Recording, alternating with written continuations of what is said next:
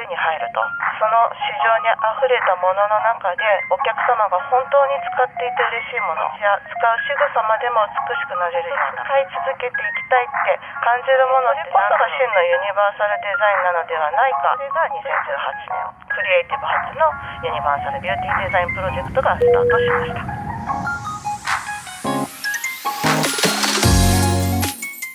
こんにちは。資生堂エスパークの坂口ですこの番組は美のひらめきと出会う場所をコンセプトとした研究所資生堂エスパークで働く社員たちが楽しくおしゃべりをしていくポッドキャスト番組です前回に引き続き本日も特別企画 S トークとして前回ユニバーサルデザインの話をお聞きしたんですけれどもユニバーサルビューティーデザインについて熱く語っていただきたいと思います。えー、私渡辺は今は研究所でサステナブルの開発と推進に関わっておりますが以前はクリエイティブ本部でパッケージのデザイナーをしておりました。当時2017年だったんですけれどまたユニバーサルデザインについて、立ち返る機会がありました。正直言うとその時ユニバーサルデザインという言葉自体がですねちょっと現代的ではなく少し古臭く感じられたんですね。で前回尾崎さんが資生堂のユニバーサルデザインを定義づけられたというお話がありましたがその時2004年だったんですけれどそこからま10年以上経っているということとあとはその間にですね資生堂のユニバーサルデザインの定義が実はお客様からのお申し出のご不便に対してどう改善していったかっていうようなガイドラインに実は変わってしまったと。でそのタイミングもありましてその時代に即したユニバーサルデザインって何だろうっていうのを考え直す機会でした。で時代は変わり物が溢れ便利で何でも手に入ると。でその市場にあふれたものの中でお客様が本当に使っていて嬉しいもの気持ちや使う仕草までも美しくなれるようなそんなずっと使い続けていきたいって感じるものって何だろうっていうふうに考えました。でそれこそが真のユニバーサルデザインなのではないかということでクリエイティブから新しいユニバーサルデザインを発信するのはどうかっていう話が出ました。うんうん、でそこでまあ、ユニバーサルデザインっていう呼び方をなんて呼ぼうっていろいろみんなでこう意見出し合って試行錯誤し、Beauty for All、それとも資生堂センシブルデザインとか、いろんな案が当時あった中で、今のユニバーサルビューティーデザインに落ち着きました。それが2018年、クリエイティブ発のユニバーサルビューティーデザインプロジェクトがスタートしました。なるほど、なるほど。クリエイティブっていうのは、まあ、そのデザイナーの皆さんが属している部署そうです。あの、資生堂はですね、インハウスデザイナーがいまして、あの、商品の開発から、まあ、デザイン、そして工場での生産、まあ、中身作り、すべて一貫して、一社の中で作っている会社なので、その中にデザインもいると。なるほど、なるほど。じゃあ、このデザイナーの皆さんの部署から発信していったものなんですか？はい。先ほど申し上げましたように、だんだんそのガイドライン化してきた。その、本来は数値化できない微妙なニュアンスもユニバーサルデザインだと思うんですが、まあそのガイドラインはほとんどがこう数値化され定義づけられていた中で、うん、もう少しその言葉にできないような、目で見えないような、そういう、まあ、センシティブな要素が加わってこそユニバーサルビューティーデザインだよね。っていう考えのもと発信してきました。ユニバーサルデザインプロジェクトっていうふうにおっしゃってたんですけど、はい、まあ活動でありプロジェクトなんですけれど、はい、まあその内容としては、まあ最初は手探りだったんですね。うん、じゃあどうやって発信していくのって、どう意識替えするのって。そんな中で、まずユニバーサルビューティーデザインのマインドの醸成、リテラシー向上のもう目的を持って、社内外の講師の方をお招きしてレクチャーやワークショップを始めました。で、まあ、たとえ人間工学的に立証されていたとしても、これだけ人々の身体的なこととか趣味思考、すべて多様化しているこの現代において、ベストな設計、デザインなんて本当にあるのか？いや、そんなことできるわけないよっていうような考えのもと、じゃあ、すべての人たちにどういったデザインが、えー喜んでもらえるのか。まあ、そこはデザイナーの、まあ、経験とか、はいはいはいあとはセンスとか、工夫とか、そういったものが加わってこそ、ビューティーが叶うよねっていう考えを、あの、元っていう働きかけをするために活動をしていました。で、具体的には、社外の方たちには、そのユニバーサルデザインや、そういったことに詳しい方たちをお招きしたり、で、必ずしも商品、プロダクトに限らず、活動、おもてなしの振る舞い、あまあ、そういいったサービス、はいすべてにおいてもユニバーサルビューティーデザインは隠れてるよねっていうことで、例えば社内のビューティートップスペシャリストの方をうん。お招きして、まあ、接客の現場であるとか、あの、いろんな国のお客様のそれぞれのまあ違いとか、そういったものを知ってみたり、あとは、えー社内にはいろんなエキスパートがいますから、あの、高齢の方に向けたお化粧療法が、ゆくゆくは化粧行為が筋力をうん。発達させてくれるとか、もちろん脳への刺激が、うんまあそういったいつまでもお若く元気でいられるところにこう効果的だとか、うん。そういったこともレクチャーを受けたり、あとは社内にはいろんな方がいる中で視覚に障害を持っている方たちをお招きして、その見えない中でのこう商品へのアプローチとか、こういったものがツールとして便利だとか、こういったものがあったらいいよね。ちょっとこれ不便だよね、みたいなことをざっくばらんに社内でも話せる。話せるような、まあ、そういった、あの、部署を問わずはい。参加いただけるようなセッションを企画したり、そういったことをこのユニバーサルビューティーデザインプロジェクトで続けてきました。うん。今の話を聞いてすごい納得したんですけどなんか研究所のに働く我々とし研究員としては数値で全てを議論していくんですよ、うん。定量的にというか。でデザイナーの方ってあまりそういうことしてないイメージがあってどういうふうにものづくりをしたりしてるのかなっていうふうな疑問はずっと思ってたんですけど、うん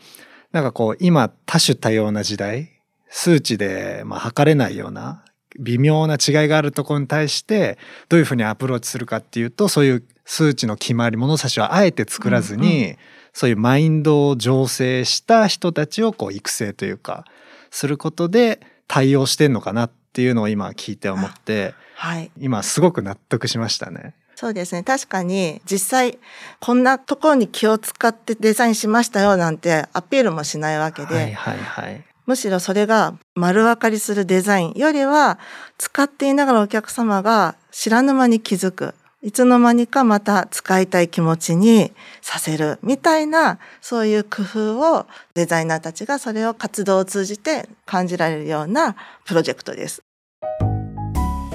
ユニバーサルビューティーデザインっていう考え方が生まれる前も当然デザイナー個々でなんかそういう今渡辺さんが言ってくれたようなある意味こう感覚的な思いみたいなものはみんなそれぞれ持ってたんですよ。うん、なんですけどそれって結構個人の感性に委ねられるところが大きくてね。うんで例えばその感覚を共有しろって言っても難しいし、はいはいだからそういうところから、まあ、いろんなセミナーをみんなで共通にあの体験できるようにしようってしたのはこうフラットにみんなが同じ知見を持ってでそれを個々のデザイン活動であのアウトプット化していくっていう目的を持って始めたことですうね。ん本当いろんなセミナーとかレクチャーとかやりましたよね。やりましたね。うんもう我々も手探りで、まあ、本当塩田さん一緒に特に印象的だったのは、まあ、視覚に障害のある3名の社員とのオンラインセッションだったんですけれど、はあの画面共有はまあ彼らとはできないんですが当日まで何回も何回もこう打ち合わせをして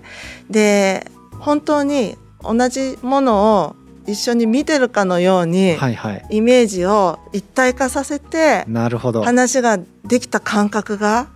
その体でもって感じられたのがやっぱり印象的であの本当にいろんなワークショップやセッションをしてきましたね塩田さん。なんかあれですよねその視覚に障害がある方にってなかなか聞けなくないですか？いろんな細かいことって、はい。なんか失礼かなとか、はい。なんかこんなことを聞くのはあの申し訳ないなみたいな気持ちがちょっと私も先に立っちゃう部分があったんですけど、そこをこうあのユニバーサルビューティーデザインでセミナー化することによって、はい。なんか結構ざっくばらんにこういう商品ってどう思います、この手触りどう思います、とか、うんうんうん。これ使う時にどうやって使うかちょっと見せてもらえますか？とか、結構そういう切り込んだところを、はい。あの聞けたのが私はすごく良かったなって。結構あれなんですか？驚くような答えが返ってきたりするんですか？私想像してあれですね印象的だったのはあの、まあ、今マキアージュっていうメイキャップ商品の,、はあの割と目で見てすごいいろんな角度に反射する細かういキラキラした細工が、はい。まあ、あのデザイン上でされてるんですけれどもそれが目で見て当然キラキラするよねっていうのはあの目的として作られてるんですけど、うん。その目に障害がある方もそれをの手触りがすごく高級感を感じるっておっしゃってたんですよ。だからそれって当然キラキラしたものはその方は見えていないけれどもそれと同じ感覚が触覚によって伝わってるんだなっていうのはすごくデザイナー一同気づきになりましたって、うん。その後のアンケートでも答えてる人うん。多かったですよね。ね。あれは私が印象に残ってるのはすっごいいろいろあるんですけどまず歯磨き粉と洗顔フォームが間違いやすい。で歯磨き粉かどうか試すのに一回指に取ってから使う。あとは食器はあの白いご飯とかはあのわからないコントラストが出るように黒いお茶碗を使う。なるほど。でおネギとかそういう白っぽい大根とか切る時も黒いまな板を使う。なるほど。あとはね、化粧品だったら、まあ、兼用の容器とかもう何かなわからない。うんうんうん。ね、あの、マスカラなのか、下地なのかとかがわからなくて困るとか、あとは、えーっとね、家電でも最近フラットなはい。ボタン、あれはわかんない。少しでもこう、飛び出しているボタンだったらわかるのにとか、あとは最近家電もお話しするのが増えてきて、まあそういうのが便利だとか、ああとは切り込んだ質問といえば化粧品には関係なかったんですけれど夢は見ますか？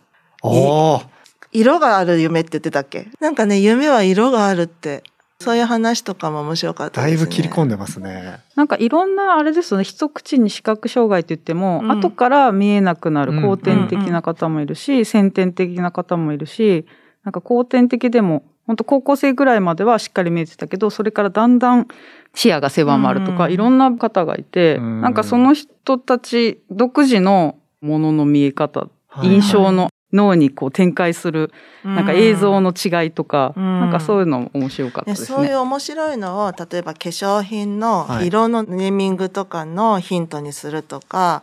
なんかねどんどんどんどんそうやってインタラクティブにやり取りをして部門を問わず UBD が広がっていけばいいなっていう考えもありましたね。じゃあそういう活動を通して製品化というか、うん。何かサービスにつながったりもしてるっていう感じなんですか？いや何かしらはい。役に立っていると信じてはいますが、そうですよね、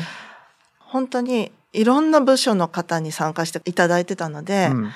もしかしたらもう思いもよらぬところで生かされてるかもしれないですね。各々のそのマインドに入ってるもうん。のなので生かされてますよね。それを願っております。うーん多分、初めましてって方も多かったと思うんですよ。そういう方たちって、多分、それが一つのきっかけになって、一つのコミュニケーションが生まれてんじゃないかなと思ってるんですね。で、それがまだ、もしかしたらいろんなところで見えないところに広がってってんじゃないのかなって感じてそんな感じをしてます。どうでしょうね。後から実はあの時がきっかけでっていう,、うんいう話は聞いたことがあります。そしてこれ自体も僕がその UBD のセッションに一回参加していただいたのもありでこういう機会にもつながってはいるなそうですおね。ー坂口さんとの出会いもそうでしたね。そうですね。お繋がってましたね。ましたね。よかったですね。ね今このメンバーはだからこれまで UBD を通じて何度かお話しさせていただいてるっていうことはご縁ですね。うんうんうん。ちなみに渡辺さんは今デザイナーからはい。研究所に移動されてきて、はい。今のお仕事で、ええまあ、UBD ってどういうふうな感じで関わられてるんですか？そうですねあのー私の所属する部署名にサステナブルとありますがそのサステナブルの中に私自身はユニバーサルデザインとサステナブルっていうのは親和性があると考えております。それを具体的に感じるのがやっぱりサステナブルっていうのは我々化粧品メーカーがお客様に提案できるサステナブルの一つで、まあ、容器を